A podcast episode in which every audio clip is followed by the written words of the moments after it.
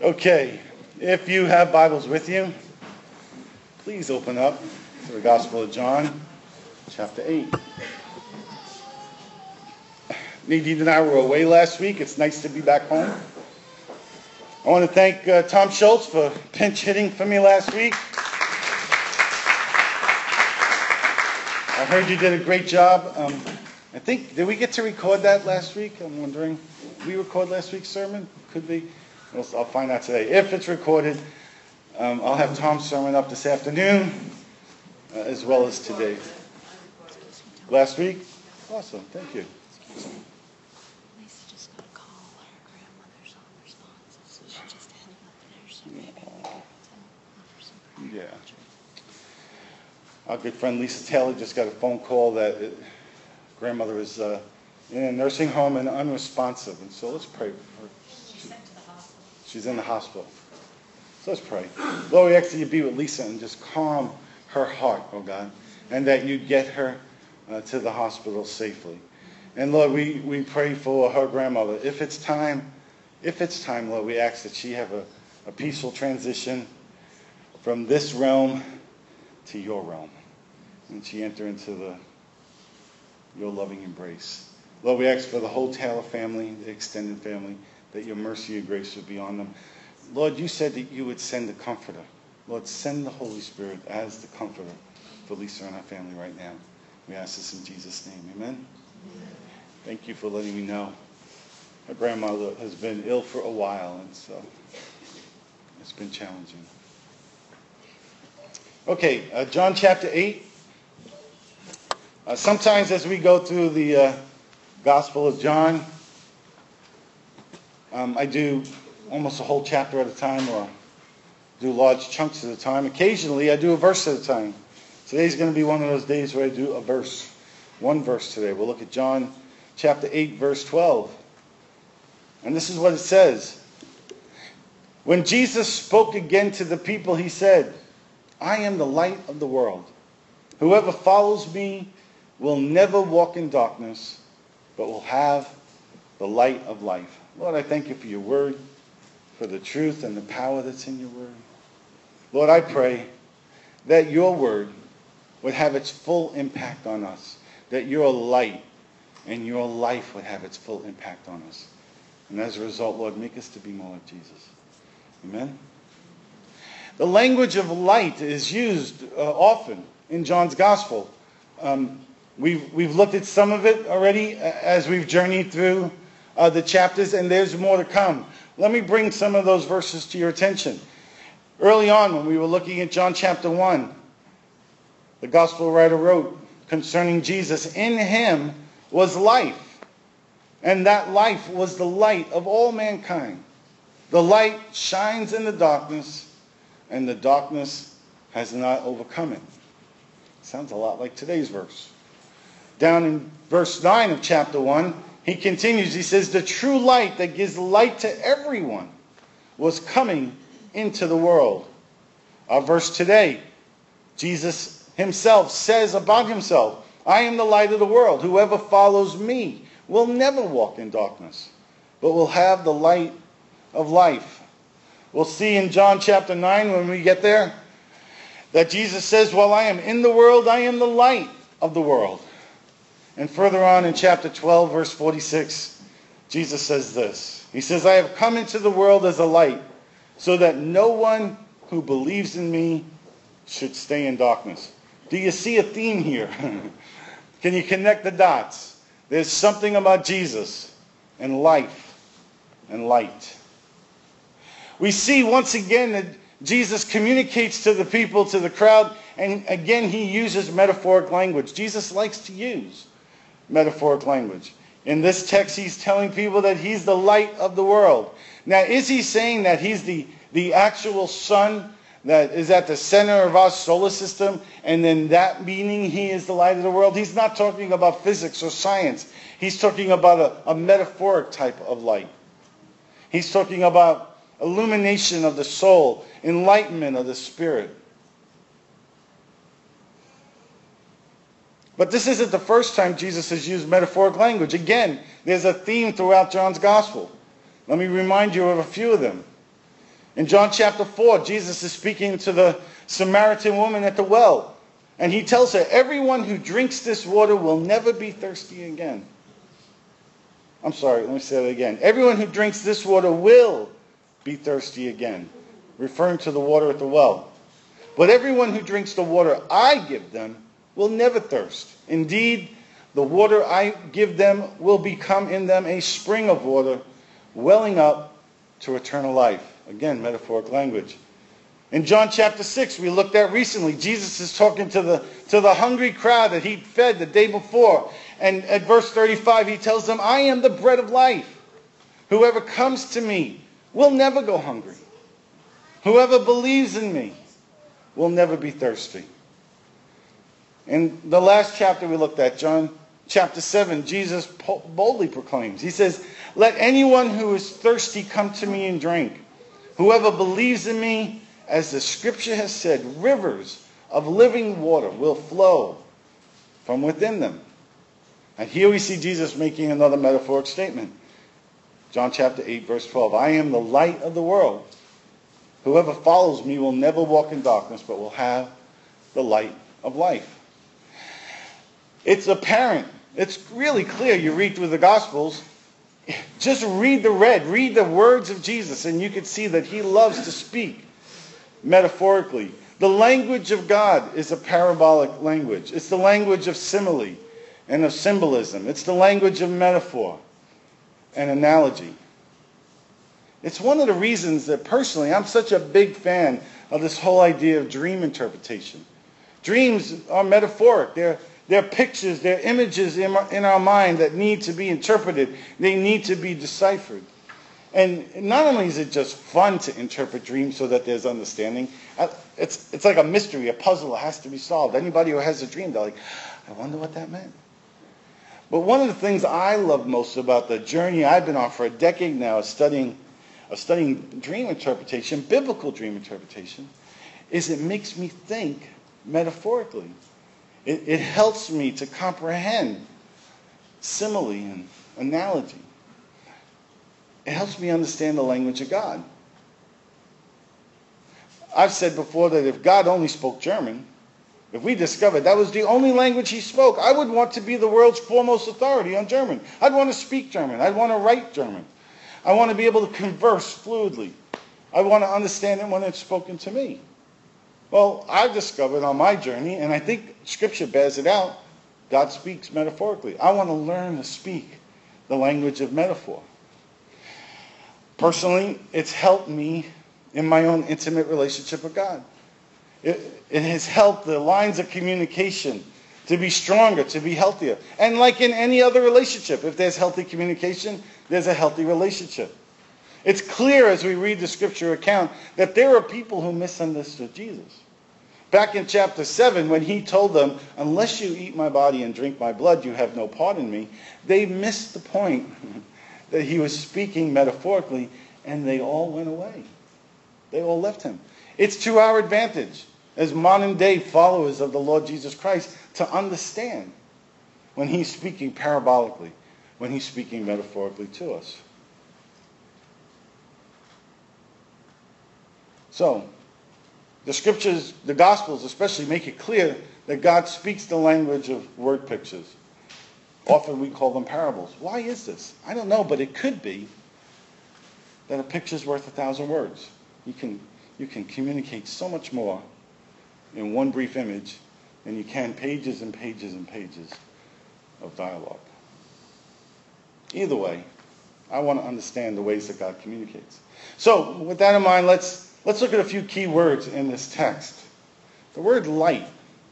Light from the Greek uh, phos, P-H-O-S, meaning light, or phos, meaning light or fire, as in a star or a torch or a lamp.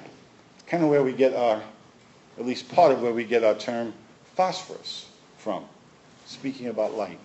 The word world here in this text is from the Greek cosmos, and it means the world or the universe. And the word life here, very interesting word, it's zoe.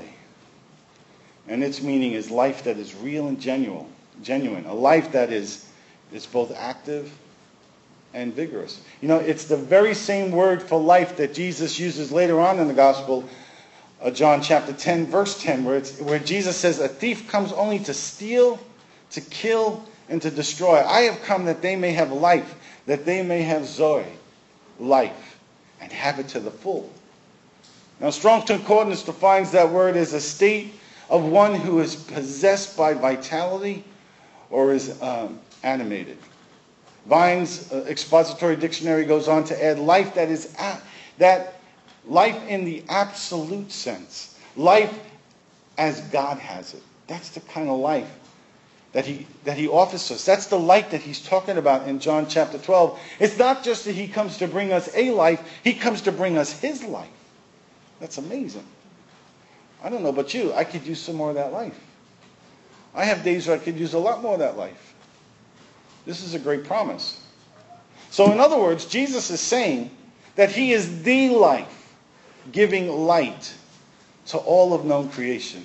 And not only that, it's also a darkness annihilating light that he offers us. It reminds me of the beginning of our study back in John chapter 1 when the gospel writer pens this in verse 4 he says in him was life zoe and that and that zoe life was the light of all mankind. The light shines in the darkness and the darkness has not overcome it. Guys that's good news. That's good. We live in the world there's darkness around us sometimes it lives in the house with us but there's a light in him there's a, a life from him that's greater than any darkness that's around us, any darkness that we have to contend with.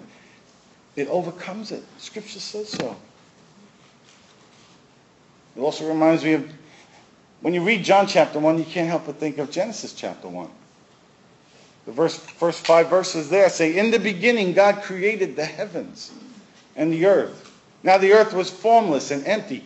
Darkness was over the surface of the deep and the Spirit of God was hovering over the waters. And God said, Let there be light. And there was light. God saw that the darkness was good, and he separated the light from the darkness. He called the light day, and the darkness he called night. And there was evening, and there was morning the first day. God said, Let there be light. And out of nothing, he created everything. God spoke the word. He spoke the word and created both light and life. The word, the light is Jesus. He's both, he's one and the same. He is the source of life, full, free, and abundant. This is good news. This is very good news. Because this ultimate source of light and of life loves us. Scripture says lavishly with a great love. Some years ago, I was part of a, a team of about 50 people who went out to uh, the Nevada desert and participated in, a, in an outreach uh, to the people at Burning Man. Truly, it was our desire to be light in darkness. We were very much so going into a very spiritually dark place to be light to them. And we wanted to minister to them spiritually and we wanted to minister to them practically. We're out in the desert in the, in the heat of the summer. Remember that very first year we went, we brought out 20,000 bottles of water. Could you love people any more practically who are in the desert than to hand them a bottle of water? That's pretty practical, right? And so we gave them water and they were appreciative of it. And then we offered light to their soul. And they'd come in and we would do this dream interpretation stuff. Or as I've told you before, we would we'd give them prophetic words, but we would we'd use language that they understood. Sometimes we call it a life reading. Sometimes we'd use the terminology of spiritual cleansing. We had a whole menu board of options that they would come. We didn't care exactly what the words were. We just wanted to minister life to them. And they seemed very happy to receive it. They would wait online. They'd sit and wait for an hour for one of our teams to open up so we can minister to them. So I just want to tell you a story about the light of God. So this one guy comes into our tent. And it's pretty wild. It's pretty funky out there. And they're, they're all wearing costumes and all dressed up and everything. And it's really like a wild, crazy party at night. But in the daytime, a little bit different, a little bit more subdued. And it's, most of the people who come in, spiritually, they're seeking. They're curious. They're, they're pretty open. They're open to about just about anything, but they're open. And so I'm leading this one team, and I've got two other people working with me, and this and this young man comes in, probably in his 20s, big guy, handsome, and he tells us this story.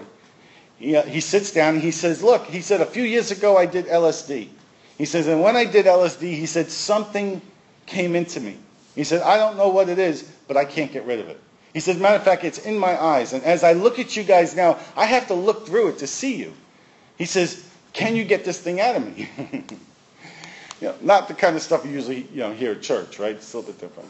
And so I looked at him. I was like, "Well, yeah, I think we can help you with that." I said, "But listen," I said, "My understanding of how these things work is that if you go back to doing LSD again, I said, not only will this thing come back, he'll probably bring about seven of his friends with him, and it's going to be worse for you than when you start." I said, "So I really want you to think about this.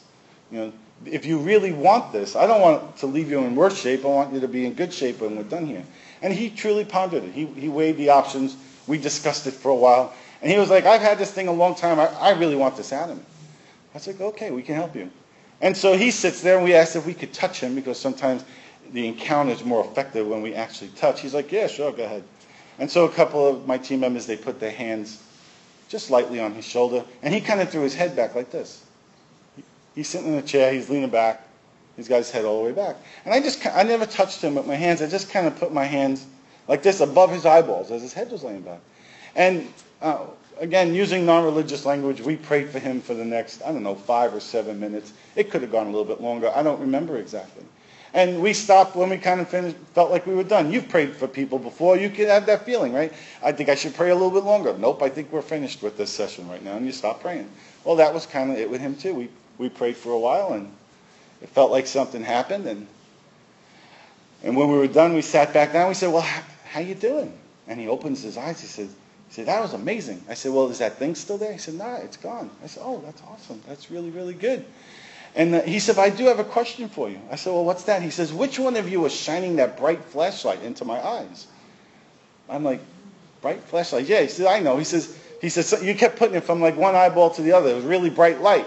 I was like, none of us had a, none of us had a flashlight. Come on, one of you guys had a flashlight. I was like, no, I'm sorry. I said, that's just the, the power of the, the spirit of light that, uh, that we carry with us today. He said, that was amazing.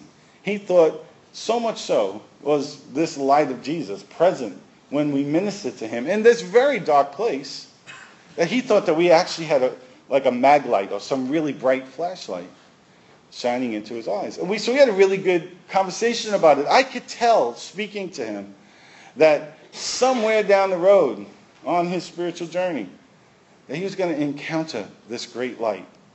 And I told him, remember this day. Remember this day. It was an awesome encounter. There was another guy, somewhat similar. He came in and, and um, I think he was Hindu. He kind of had a dark uh, skin, uh, deep dark tan, like he was from India. You could tell by his accent. He had a white turban around his head and uh, kind of a loin, loincloth. And, and so we prayed for him for a while. And he, he too was wide open. And we had an interesting discussion afterwards. He says, you know, I've had lots of spiritual experiences. I says, really? He says, yes. He says, and in my experiences, he says, I've seen all different kind of lights. I said, have you? He says, yes. He says, but all the lights I've seen, he says, I've never seen a light as bright as the light that you guys have. I said, oh, isn't that interesting? And I told him, I said, somewhere down the road on your spiritual journey, you're going to encounter this bright light again. I said, when you do, remember this day. Remember this day. It's powerful. Just, just the power of Jesus' light.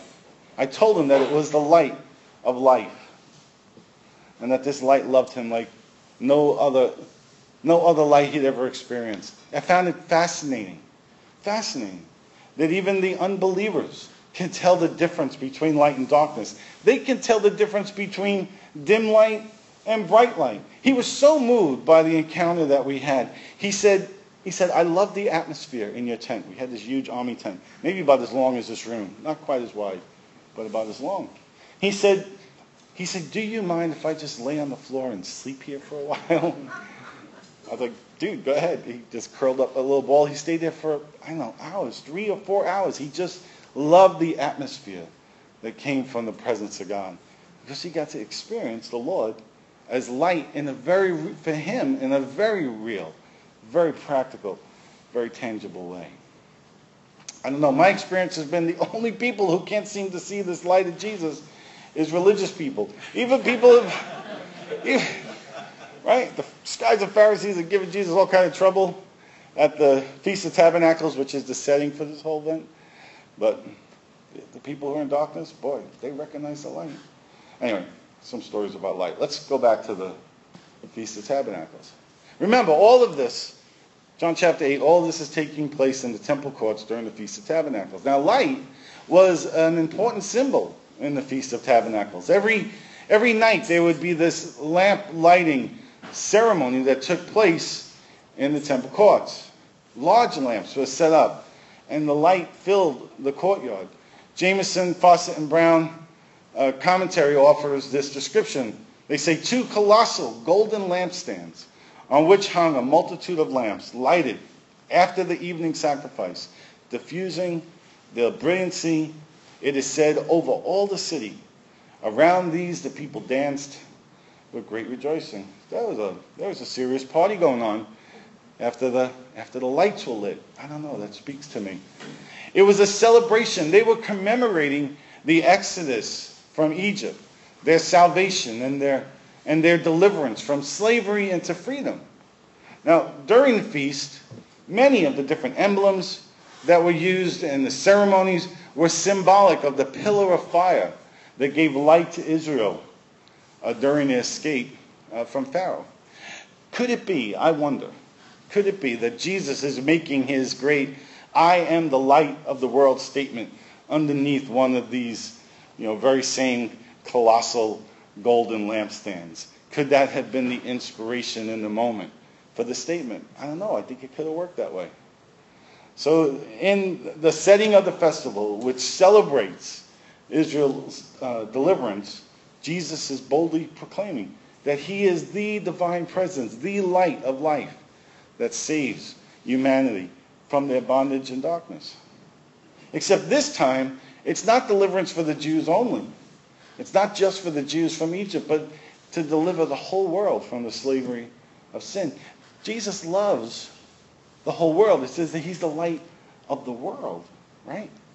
Now, again, there's a theme here in John's gospel which just speaks repeatedly about Jesus' mission, not just to the Jews, not just to the Samaritans, not just to Gentiles, but to the whole world. John chapter 1, 29. This is John the Baptist. It says, The next day, John, John the Baptist, saw Jesus coming toward him and said this Look, the Lamb of God, who takes away the sin of the world. John 3:16, Jesus and 17, Jesus himself says, "For God so loved the world, he loved the world, that he gave his one and only Son, that whoever believes in him shall not perish, but have eternal life. God did not send his Son into the world to condemn the world, but to save the world through him. Wow. That sounds like good news to me. John chapter 6, this is what Jesus said I am the living bread that came down from heaven. Whoever eats this bread will live forever. This bread is my flesh, which I will give for the life of what? for the life of the world.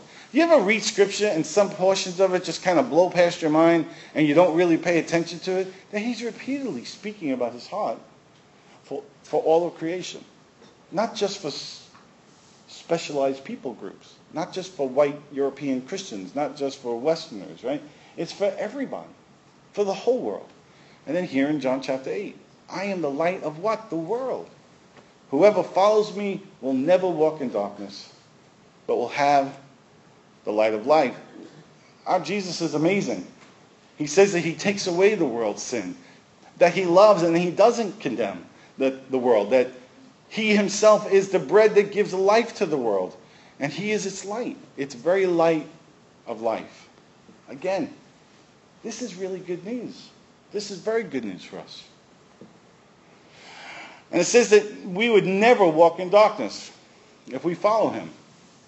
Israel followed the presence of the Lord in the pillar of fire as they escaped Egypt and journeyed toward the promised land.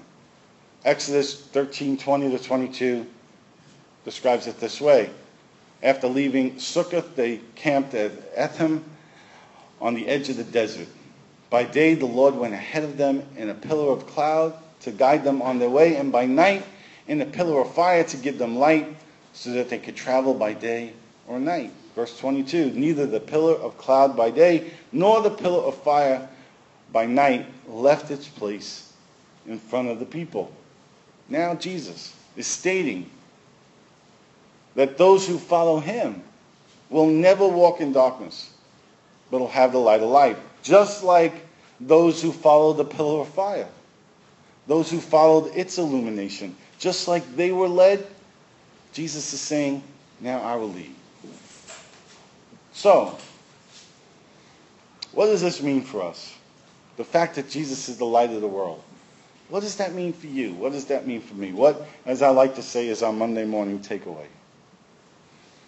Well, where are you today? Are you in a dark place? I know what it's like to be in a dark place. Every once in a while, these, I, t- I have what I tell Nadine is a dark day. I, can't always put a finger on exactly why. Sometimes people refer to it as waking up on the wrong side of the bed.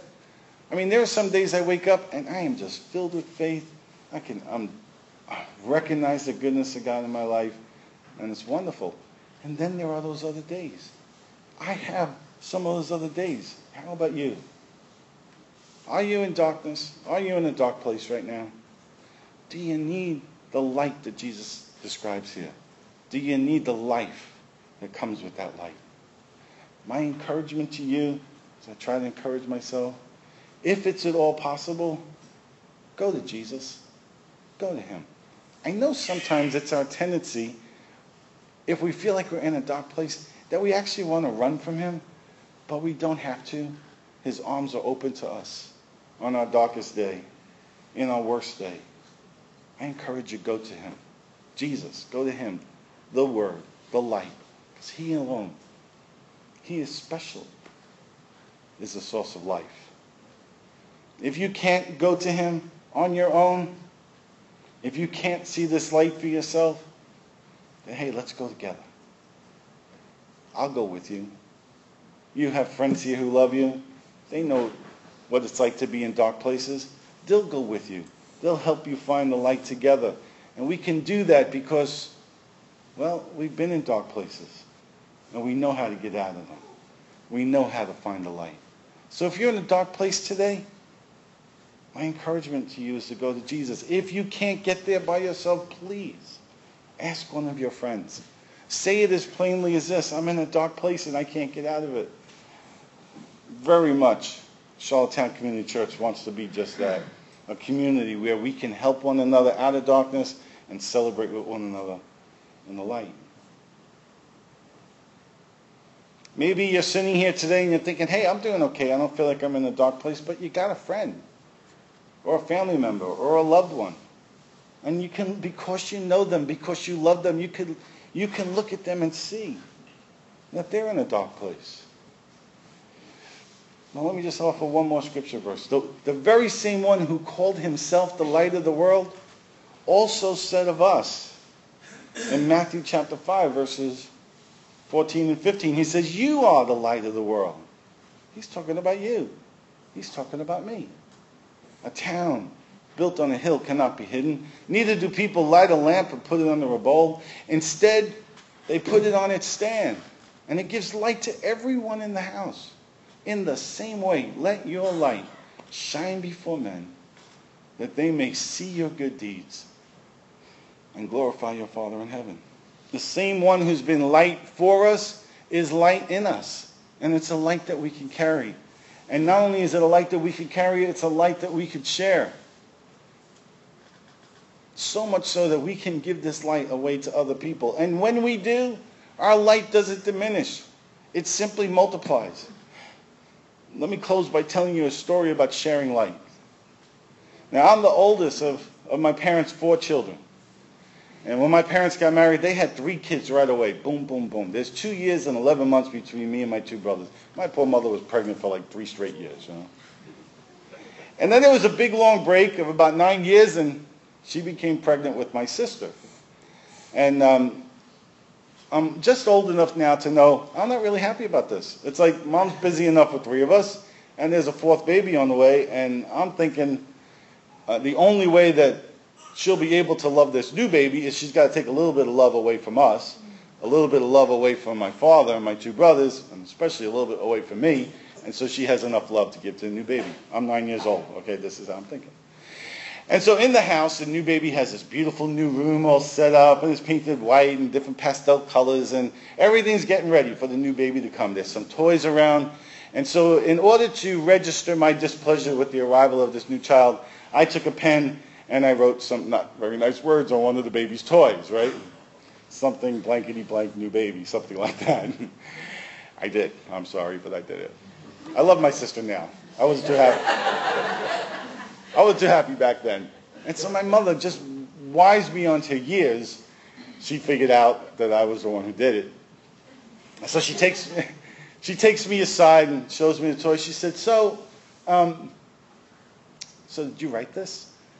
And you know, there are times in life as a little kid when you're caught, you're just caught. You might as well just own up to the fact that, yeah, I did it. I'm not even sure my two other siblings, siblings could write. I, not that I wrote that well. I knew my youngest brother couldn't have written it, but yeah, I was caught. I was, I was absolutely done. And uh, I said, yeah, I wrote it. And so she wanted to know, well, why did you write this about the new baby? And so as best as I could, I explained to her what I just said. Well, this new baby's coming, and of course you have to love this new baby, and you're going to have to take love away from me to love the new baby. And I'm not, I'm not really happy with this whole new deal. And this is what she did. I will never forget this. My mother loved uh, candles, and so there was there were two candles on the table. One candle was lit, one wasn't. She says, "You see this candle that's lit?" I said, "Yeah." So, well, this is my love. She says, "And this is the love that I have for you, and I have for Daddy, and I have for, for your brothers Robin and Ricky. That's the love I have for them." I said, "That's awesome." And so she picks up that candle and she lights the new candle, the, the unlit candle. She says, "And now this is the love I have for your sister." It's like, oh, or the new baby. I'm not sure if we knew it was going to be a girl. This is the, the love I have for the new baby. She said, did the, did the first candle lose any of its fire? Did it lose any of its light? I said, no. I said, and I said, she said, is the, the new candle, is it lit? I said, yeah. I said, I said, it looks just the same. She said, that's right. She said, there's always more than enough love. She says, don't worry. So that's how God does it. When there are no, new people you need to love, there'll always be enough light. There'll always be enough fire for the love to be there. And you know what? I mean, I thought that was brilliant. It has stayed with me 45 years. I haven't forgotten that story. I could, in my mind's eye, I could close my eyes. I could still see us sitting on the couch together when she has these two candles on the coffee table. That's what it's like with Jesus. That's what it's like with the light of the world who lives within us. He gives us light. And when we go to share that light with another person, a friend, a loved one, a family member who's in darkness, the light that's in us in the way that we're the light of the world, the same way He's the light of the world, it can light that candle, and the light can be on them too. Scripture says that a bruised reed He will not break, a smoldering wick He'll not snuff out. Our God is so good. There's always, there's always more than enough of His light, of His life, of His love to go around. Always. So thanks for that, Mom. Let's pray. Oh God. Lord, some of us are here today. We're in a dark place. We don't like it. We've even been here before. We really not like not to be here. Jesus, would you come? Would you be that light to the world for us today, for us personally, us individually? Would you be that light of life in our world today? Lord, some of us, we have loved ones, we have friends, family members, and we're concerned about them. It seems like they're in a dark place. We ask you, Lord, would you go and be light and life for them? And show us, Lord, just like mom lit one candle with another, show us how we can be light for them. That the light that's in us, that you put in us as the light of the world, show us, oh God, how our light can shine in the darkness. and by so doing bring you glory. Lord, I pray that you use us today to help another whose wick might be smoldering, to be enlightened again, to be set aflame, to have light shine in their darkness. Do that, Lord. Make it so for us. Lord, I ask this in Jesus' name. Amen. I love you guys. Have a wonderful Father's Day, and we'll see you during the week.